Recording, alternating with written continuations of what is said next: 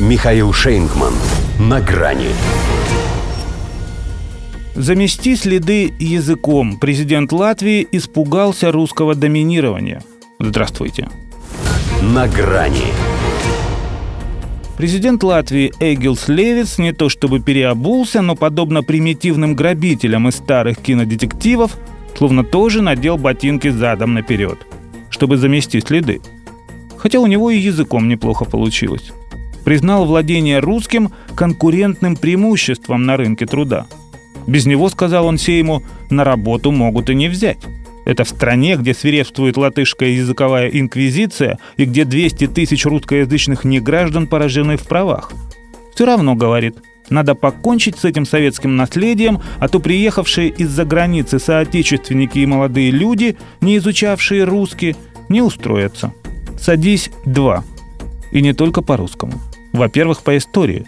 Поскольку советское наследие – это как раз уважение к национальным языкам. Сам Левец – до 17 лет жил в советской Риге, учился в латышской школе на латышском языке еще и с химическим уклоном, то есть сразу профессии. Это уже потом, в эмиграции, доучивался и переучивался в Германии. Там и сошелся с одним из деятелей латышского нацизма 30-х годов Адольфом Шилде, который высоко ценил юношу за сильное радикально-националистическое направление и за идею ускоренного достижения доминирования основной нации – а тут не основная все портит. Хотя те самые молодые люди из титульных, за которых он так переживает, подались в чужие края совсем не из-за нее. Они сбежали не от русской речи, а от латвийской реальности, в которой они нашли себя. И пока им нет абсолютно никакого резона в том, чтобы сюда возвращаться. Их и там неплохо кормят.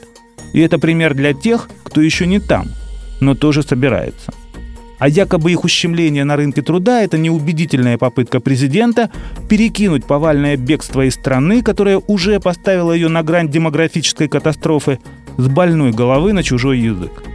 Вместе с тем, если работодатели, как уверяет Левиц, действительно ищут персонал со знанием русского, стало быть, имеет он для Латвии гораздо большее значение, чем рядовой иностранный, статусе которого он сейчас пребывает.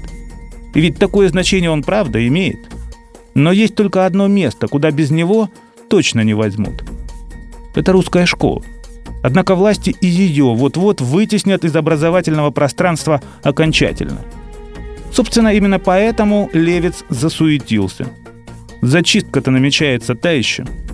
Режиму и так достается от ООН и ОБСЕ за дискриминацию как раз русскоязычных жителей.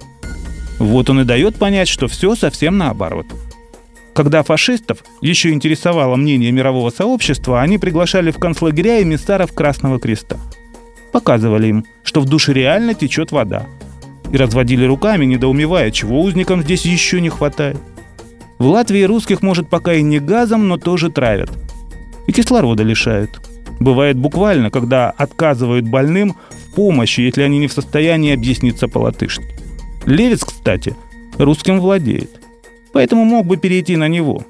Дескать, вот тоже пришлось выучить, чтобы устроиться президентом.